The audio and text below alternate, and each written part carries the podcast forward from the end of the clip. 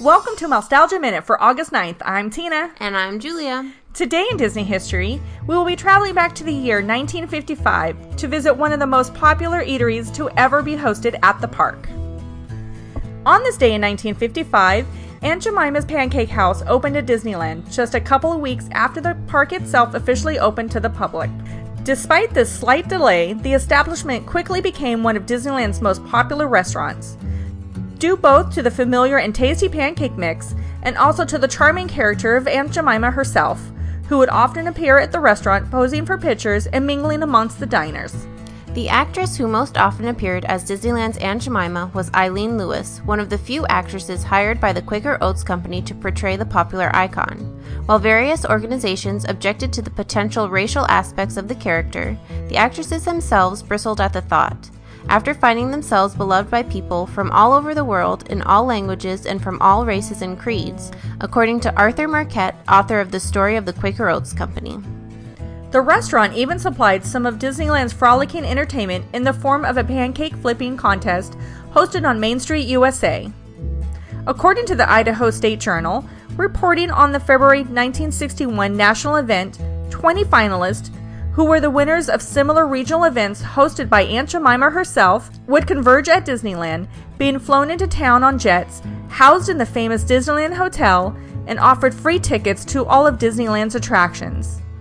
Each young woman competing in the event would run down Main Street in a manner similar to a quarter mile dash, flipping a pancake in a griddle all the way. The winners would receive hundreds of dollars in bonds, and Disneyland received a marketing bonanza.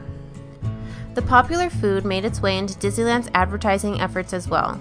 In December of 1957, Disneyland began running ads in multiple newspapers hosting a children's coloring contest featuring five first place awards of all expense paid family vacations to Disneyland and 50 wristwatch runner up prizes. All one needed to do to enter was to color in the picture of Sleeping Beauty Castle and mail it in, along with a box top from any package of Aunt Jemima pancake mix, of course. Aunt Jemima's name was finally removed from the Disneyland restaurant in 1970, and the character's bandana and servile overtones were rightfully removed from the company icon in 1989, making the character more of a homemaker and less of a servant. The brand retains the high water mark for tasty pancakes to this day.